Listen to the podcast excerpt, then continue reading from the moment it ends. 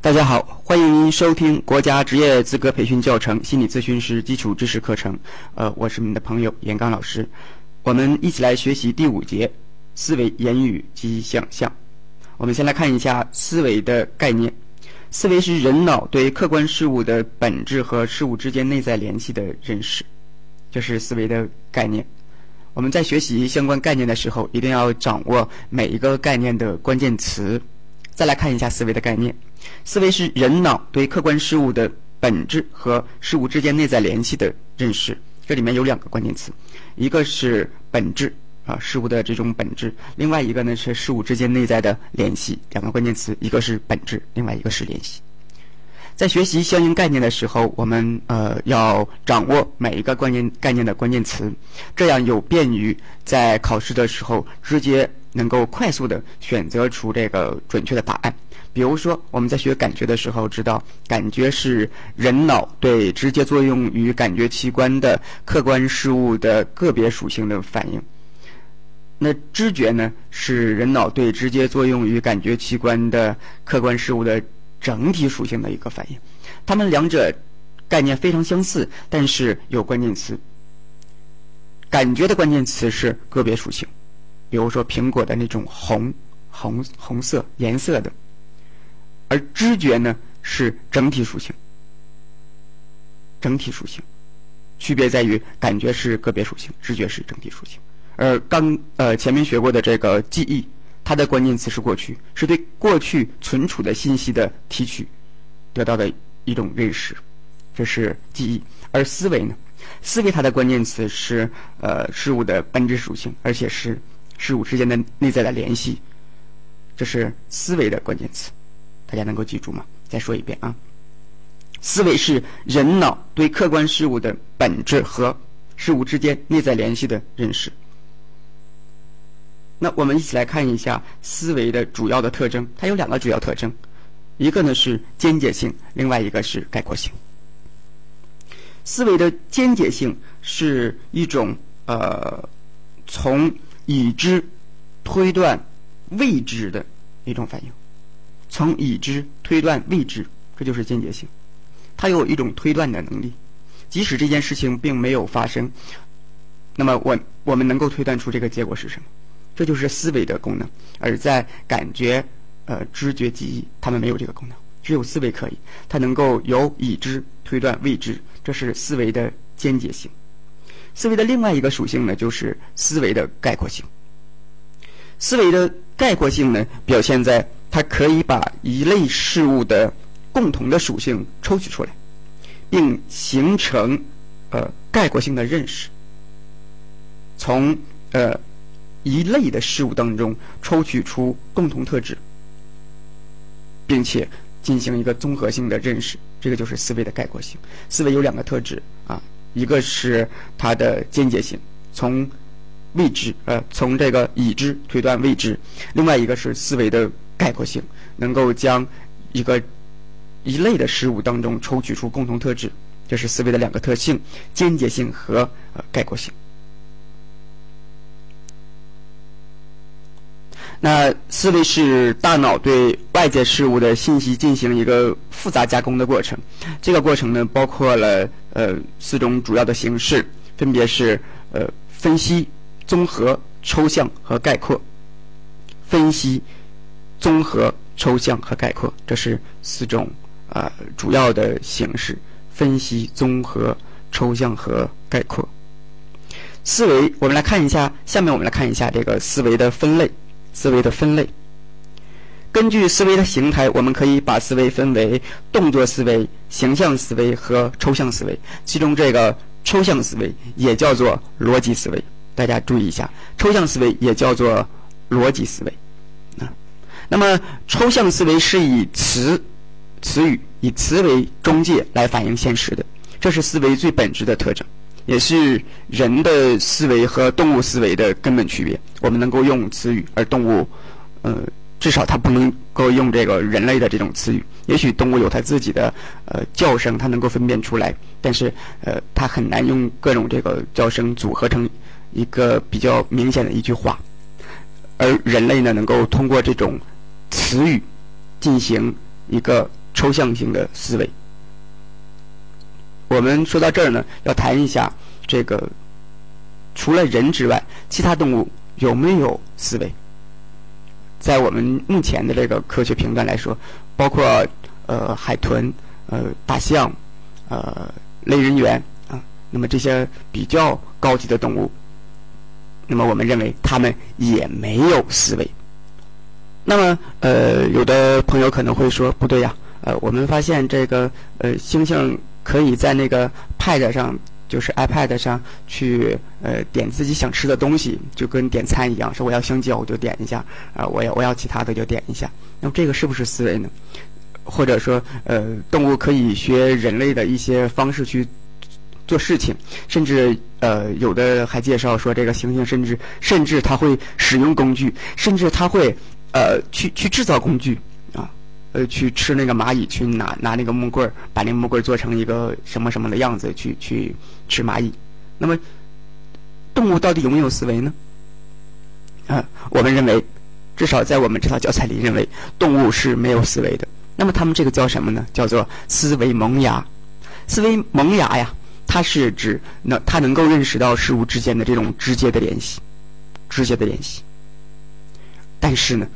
他不能够认识到事物的本质的内在的这种联系，这就是思维萌芽和思维之间的区别。而且啊，在这里我们也谈到，呃，这个人的思维和动物心理的根本的区别在于，呃，抽象思维能够以词为中介来反映现实，以词为中介。再看一下思维下一个分类。按照探索问题答案的方向不同，可以把思维分为复合思维和发散思维。复合思维呢是这种呃求同式的思维，是按照已知的信息和熟悉的规则进行的思维。呃，可以说用一个词语说，就是类似于墨守成规的这种哈，墨守成规的这种，用原来的用原来的这种方式去去思维的，呃，求同思维，它也叫做求同思维，就是复合思维。另外一个分类呢，和它平行的就叫做发散思维。发散思维也叫做求异思维。那么发散思维是沿着不同的方向探索问题的答案的一种思维，叫做发散思维。按照思维是否具有创造性，又可以把思维分为再造性思维和创造性思维。再造性思维呢，是用已知的方法去解决问题的思维；创造性思维呢，是用独特的方法去解决思维。解决问题的一种思维，这是关于思维的呃相应的内容。我们再来看一下这个概念啊，概念。概念呢是人脑对于客观事物的本质特征的反应。概念是人脑对于客观事物本质特征的反应。每一个概念都有它的内涵和外延。概念的内涵呢，是指概念所包含的事物的本质属性。内涵可以说是对这个事物的一种描述啊，它是什么样的？外延呢，是指属于这个概念的个体及概念所包含的范围，也就是我们描述出这个样子之后，呃，都有哪些个体属于这个样子？一个是概念的内涵，一个是概念的外延。外延，我们可以说概念的内涵它是这个质啊质量质，而外延呢是这个量有多少，这是内涵和外延。可以这个理解到，如果它的呃内涵，如果它的内涵呃越严格，内涵越严格，那么它所包含的外延也就会越少。举一个呃这样说呢，大家可能不太理解。举一个例子啊，比如说一个小伙子去找女朋友，那么这个女朋友是什么？他呃，如果有人呃给他说亲，就会问他说：“你你想要一个什么样的女朋友啊？”他就会说：“我要我要一个一米七一米七以上的，呃，这个九十斤到一百斤的，呃，这个家里要有钱的，长得要漂亮的。”还会弹钢琴的等等吧，他会给出一系列的相应的描述。这就是什么内涵？啊，是这个相应的描述，是它本质属性。那么他就去找，我们会发现，如果他这种要求越越多，一二三四五列了很多，他可选的人群，可选的人就会很少，因为真正符合他内心标准的人特别特别少。但是啊，呃，如果呃，他就有一条，他说我要个女的，那这一条就会很简单，啊，到处都是，是不是？啊，这是他备选的，但是人家能不能选上他，那又另当别论了。至少我们能够听得出来，就是这个内涵如果越严格，它的外延也就会越少，可选的人数就少了。如果它的这这个内涵呢很宽松，它的外延呢就会很广泛，会有很多很多。呃，内涵呢和外延有这样一个关系，一个是描述性的，是这个质的；另外一个呢是量的，数量的。如果这个质很严格，那么它的量就会很少；那么如果这个呃质很宽松，它的量就会很多。呃，这是概念的内涵和外延。呃，下面一个我们要谈问题解决及问题解决的研究。那么，什么叫做问题解决呢？在认知心理学里面呢，我们将问题解决如是描述：问题解决呢，就是在问题空间中进行探索，以便从问题的初始状态达到目的状态的一个过程。那么，什么叫做呃这个问题空间呢？所谓问题空间，就是对问题解决情境的认识。包括对所要解决的问题的初始状态和目标状态的认识，以及如何从初始状态呃过渡到这个目标状态的认识，这就是问题空间。呃，那么知道了问题的初始状态和目标状态，又知道了解决问题所要遵循的规则，就要运用已知的经验进行一系列的认知操作。如果操作成功，问题得以解决。那么这是一个比较呃。规范性的认知心理学的描述，我们可以将这样一个描述放在实际的生活当中，或者是心理咨询过程当中。我们来对应一下啊，问题解决就是在问题空间中进行探索。那么，我们可以把这个问题空间理解成来访者的内心世界，他遇到的这种心理困惑啊，这样对应呢更便于我们去理解。那么，问题解决呢，可以。可以理解成这个心理咨询的成功或者心理咨询啊，这个问题是来访者的这种心理困惑，解决就是咨询 OK 结束成功啊。那么问题解决就是在问题空间中进行这个探索，以便从问题的初始状态。那么问题的初始状态指的是来访者来到心理咨询室啊，我们经过心理咨询师的这种问诊，或者是呃这个心理测量、心理心理测量得到的这种结果，得到了一个来访者当前的一个初始状态，就是现在，比如说给你测一个 S S L 九零，测出来各个因子分是多少分啊？现在这个状态是什么？这就是目前的初始的状态，达到目标状态。目标状态呢？呃，是指，呃，这个在咨询过程当中，咨询师和来访者所商定的咨询目标。我们一定要商定一个咨询目标。咨询当中，咨询的时候啊，如果没有咨询目标，呃，就会很严重的影响整个咨询。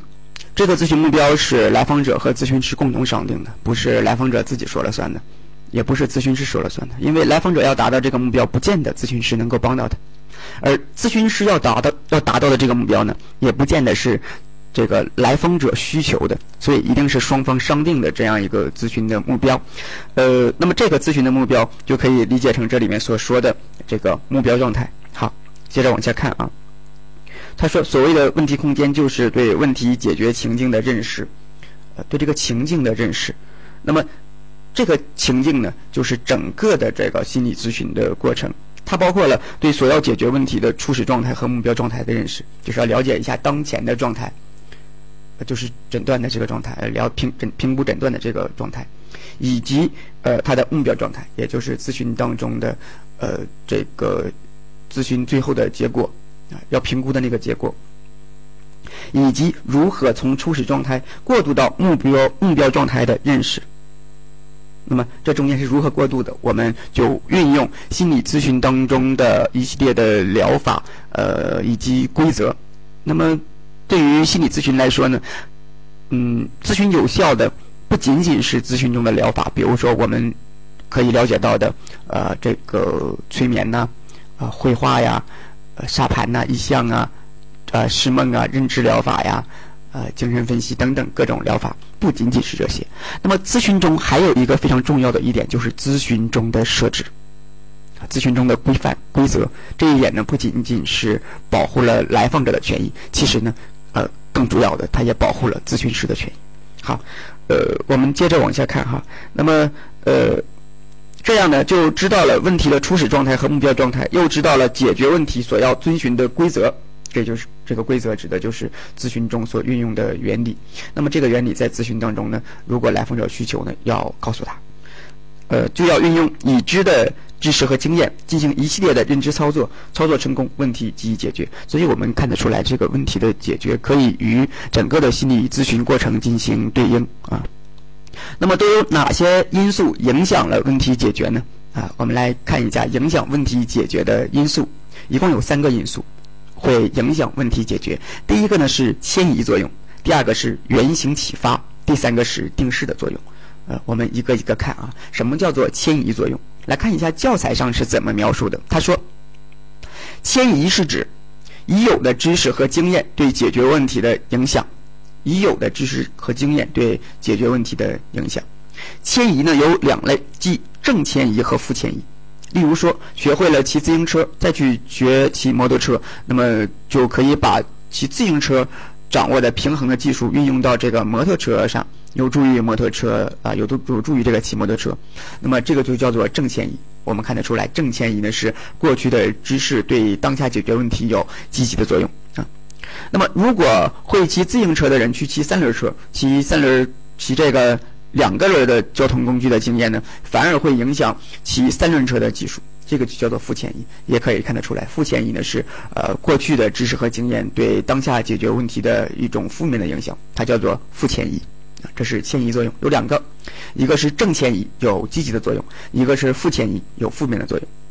另外一个影响问题解决的因素呢是原型启发。原型启发，什么叫做原型启发呢？来，我们一起看一下。从现实生活的事例中受到启发，从现实生活中的实例中受到启发，找到解决问题的途径和方法，就叫做原型启发。也就是说，这件事情可能在我们的知识经验里面并没有一个啊完整的、完善的解决方案，但是生活中的种种的生活经历告诉我们，这样做也许可以啊。它是从生活当中受到的启发，呃，有很多的例子哈，我们逐一的看一下。那呃，例如说，水开了啊，水蒸气把这个壶盖顶起来，瓦特呢受其启发发明了蒸汽机，鲁班的腿。被这个草划破了，那就发明了锯子。阿基米德洗澡的时候，呃，发现了这个浮力。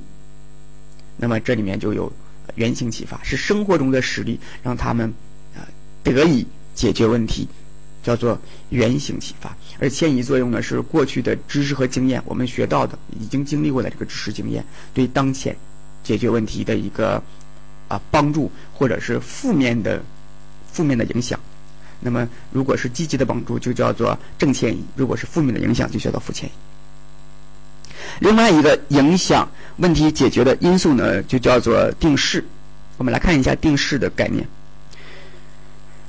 人们在从事某种活动前的心理准备状态，心理准备状态，它是一个准备状态，并没有动，没有做啊，是一个心理准备状态，心理准备状态。呃，那么这个心理准备状态呢，会对后面所从事的活动产生影响。这种心理准备状态就叫做定势。已有的知识和经验，或者刚刚发生的经验，都会使人产生定势。这种定式会影响到后边从事的感知觉思维等心理活动，这个就叫做定式。大家要注意啊，定式呢，它不是过去已有的知识和经验。如果呢，单单说过去已有的知识和经验，它应该叫做记忆啊，存储在记忆当中的。那么定式是什么呢？定式是过去已有的知识和经验对当下的一种影响，或者说是呃过去的已有的这个知识和经验，对，呃，它是一种准备的状态，要对当下产生影响，但是还没有影响。举一个例子啊，呃，过去的知识和经验呢，就像是高山上的一块石头，这块石头相对于地面来说，它有一个啊，有我们说这块石头有重力势能，嗯，这个能理解吧？那么这个重力势能就相当于这里面说的定势，是一个是一个定势，它是一种准备状态。如果你接触到它，那这个石头掉下来，这个能量就出现了。但是如果你没没有触碰到它，它还在哪里？那么这个就叫做定势。我们再来看一下这个定义啊，人们在从事某种活动前的心理准备状态，会对后边所从事的活动产生影响。这种心理准备就叫做定势。定势。看一下第四单元。语言和言语，这是两个非常呃类似的概念，特别在我们汉语里面，我们发现这个前后颠倒就成为了另外一个词。那么，什么叫做语言呢？语言是我们在这个人际交际当中所运用的这个具体的工具啊，我们说出来的。呃，可以说语言呢是一种社会现象，一种社会现象，而言语是啊心理现象，言语是心理现象。这个是主要的区别，语言是社会现象，言语是心理现象，二者呢不可以分分开分开哈。那么谁学了谁都不可以。言语啊，我们现在来说心理方面的心理现象，言语呢是分很多的，言语它包括了听说读写啊，至少有这四种类型。然后呢，言语又可以分为外部言语和内部言语，外部言语和内部言语。那么这个外部言语是我们能够，呃，外人能够感知到、听得到的、理解到的，而内部言语是一个人内在的，是思想的啊，那么是内内在的一种东西。我们先来看这个外部言语，外部言语，外部言语呢又可以分为两大类，一类呢是口头言语，一类是书面言语。呃，能够从字面上理解，口头言语呢是通过这个嘴说出来的，对吧？书面言语呢是写出来的，呃，书上。呃，就是纸纸上体现出来的，是这个是书面言语。呃，书面言语呢，它是用写出来的这个文字来表达思想的。那么这种言语呢，非常的严谨规范，甚至呢讲究这个标点符号啊、字斟句酌呀。我们可以看得出来，如果我们在读这套教材的时候，如果里面有这个呃错字儿啊，或者是呃词不达意的呀。啊我们就会把它挑出来，你一看就看得出来。你会说：“哎呦，这这地儿怎么编错了？”你你得对它的要求也是很严格的，因为这是书面言语。呃，另外一个呢，就是呃，这个和书面言语所对应的口头言语说出来的啊，口头言语。口头言语呢，它是有分类的，它又可以这个分为对话言语和独白言语。对话言语可以理解啊。你一言我一语，啊，那个听相声的时候，这个逗哏的捧哏的两个人说一言一语的，这个叫做对话言语。独白言语呢，就是，比如说这个主持人啊，一个人在那说独白言语，自己说。我们具体来看一下这个口头言语当中对话言语和独白言语的呃这种分类啊，它是有都有哪些内涵和外延？对话言语。对话言语是交往中的言语，它有一个说话的语境啊，有这个相应的环境，呃，上句下句的哈。那么，呃，因此呢，不一定每句话都是那么完整的。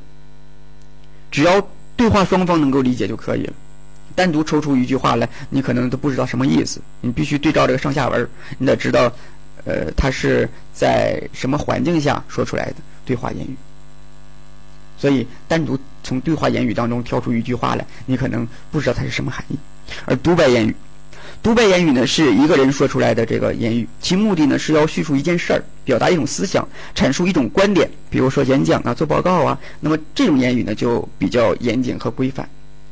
好，我们再来看一下这个言语的分类啊。言语呢，它分分为这个外部言语和内部言语。啊，外部言语呢，呃，是别人能够知道的。内部言语呢，别人不知道。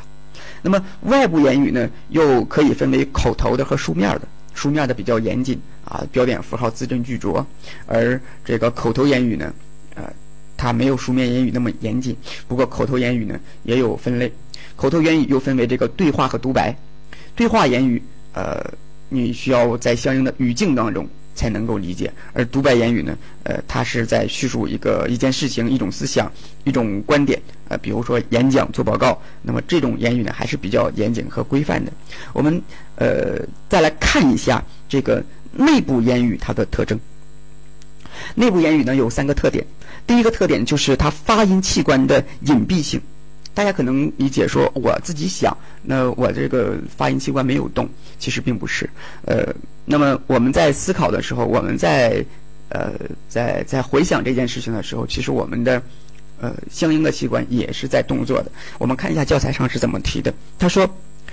内部言语虽然不出声，但并不是说思考时发音器官就不活动了。事实上，在进行思考的时候，即在进行内部言语活动的时候呢，发音器官还是在活动的。如果用仪器记录记录的话，声带和说外部言语时一样也在震动，只是比较隐蔽不出声而已。那我们看得出来啊，这个思维啊，思维其实它带动了行为，但是它不是我们控制。是不是很有意思哈？这是呃内部言语的第一个特征，它这种发音器官的隐蔽性啊。第二个呢，就是言语的减缩性，言语的减缩性。内部言语不像外部言语那样需要表达，那么所以内部言语呃简略，但是不完整。一个词呢可以代表一句话，一句话也可以代表一个意思，呃，那是一个思想的轮廓。只要保证思维沿着正常的方向进行就可以了。所以内部言语它具有这种减缩性，减缩性好处就在于快，非常快。呃，但是它有不好的地方，就是对方可能听听不懂。当然了，我们不需要说出去，只是也许我们自己都听不懂，这才是问题所在。我们在呃。去思考的时候，我们有这个内部言语的时候，其实是我们是一个内部对话。内部对话，我们希望这个内部对话我们自己能够听得懂。我们想当然、自以为的认为自己懂了，但其实自己真的懂了吗？也许并没有。所以我们在心理咨询的过程当中做了一个工作，就是将来访者的内部言语让他外部化，让他能够将内部言语的自由式的表达出来。它有一个好处，就是当他说出来之后呢，他就知道自己在说什么，在表达什么。那么经过咨询师的复述、咨询师的反应，来访者就会清楚啊，原来这句话是我说的。他会将呃自己的内部言语呈现于外，然后呢进行系统的思维加工。这样呢，他就会清楚自己内部言语真正想表达一些什么意思。这是咨询中常用的一种技巧。就是内部言语的减缩性，另外一个呢，就是内部言语它速度非常非常的快，因为内部言语不需要表达，所以其速度呢就比较快。想一个问题很快，那么把想的表达出来，一句一句的说，时间就要花很多，对吧？那么有时自己觉得问题已经明白了，但要说出来，你就说不清楚了。那么这就是说呢，把内部言语转化成外部言语的时候呢，发生了困难。很多人就是这样的。呃，想的很明白，但是说不出来，就像是那个词所说的“如鲠在喉”哈，就好像有什么东西挡着你，不让你说出来，但其实是说不完整啊。我们不知道该怎么描述，因为这个思维太快，就是内部言语太快，而且呢，它又有减缩性，所以很难表达清楚。究其原因，就是内部言语的速度快，呃，想的不细、不完整、不系统。想的时候呢，可能漏掉了一些细节；说的时候需要一层一层的把问题所涉及的方面呢说清楚，这就会暴露出相应的这个问题，比如说思想的不够深刻呀、不够透彻呀，呃，或者是思维不够严谨呐、不够深刻等等吧。那么，所以呢，要使内部言语转化成外部言语时呢比较顺利，就需要培养思维的严谨和深刻的品质了。那么这个就是内部言语的几个特征，一个呢就是它的这种发音的隐蔽性，另外一个呢是言语的减缩性，还有呢就是它的速度非常快。第三个呃我们要介绍的就是言语活动的中枢机制，呃中枢机制听说读写四个方面啊，我们要找到听说读写四个方面在我们头脑中相应的大脑上相应的这个区域位置，然后这个相应的区域和位置如果有损坏，会产生呃这个相应的失语症，呃运动性失语症啊，这个也叫做表达性失语症哈，或者或者是这个听觉性的失语啊，还有接就也叫做接受性的失语症等等吧，我们一个一个看啊。在前面呢，我们接触过一个人物叫做布洛卡，还记得吗？布洛卡，当时的一个格林岛实验啊附近，那个时候呢，我们介绍了布洛卡区，布洛卡。那么呃，一八六零年呢，呃，这个布洛卡呢，在这个就是一个病人啊，那个病人死后呢，他进行了解剖，解剖，那么发现呢，这个人在左半球。左半球额下回靠近外侧裂的部位受受到损伤，这个位置大家注意一下，是左半球额下回靠近外侧裂这个部分受到损伤。那么受到损伤之后呢，这个人说话就有问题。我们会发现，这个人生前的时候呢，他的发音器官是没有问题的，他也想说话，但是他说不清楚啊。那么那个人呢，只能说一个字“糖糖糖”啊，就这样一个字，他说不清楚这个词是什么。其实他的发音器官没有问题，只是大脑出现问题了。大脑哪个部分出现问题呢？呃，去世之后我们解剖发现，就是呃左半球额下回靠近外侧裂这个部分呃出现问题，它影响了一个人说话。那么后期呢，我们将这个部位呢就叫做布拉卡区，布拉卡区。呃，那么这个部位呢也叫做叫做运动性言语中枢，运动性言语中枢叫做布拉卡区。如果这个地方出现问题，他就没有办法说话，说不清楚，那么也叫做表。如果出现问题呢，叫做表达性失语症，表达性失语症，就是布洛卡区表达性失语症。那么呃，另外一个我们要说的失语症呢，叫做接收性失语症，接接受性失语症。呃，接受性失语症呢是哪个地方坏了呢？叫做威尔尼克区。这是一八七四年德国学者威尔尼克发现的。那么他发现呢，在顶枕颞呃交汇处，就是顶叶、枕叶、颞叶三者交汇处的颞上回受到损伤，那么会影响患者的言语听觉。这一中枢叫做听觉性言语中。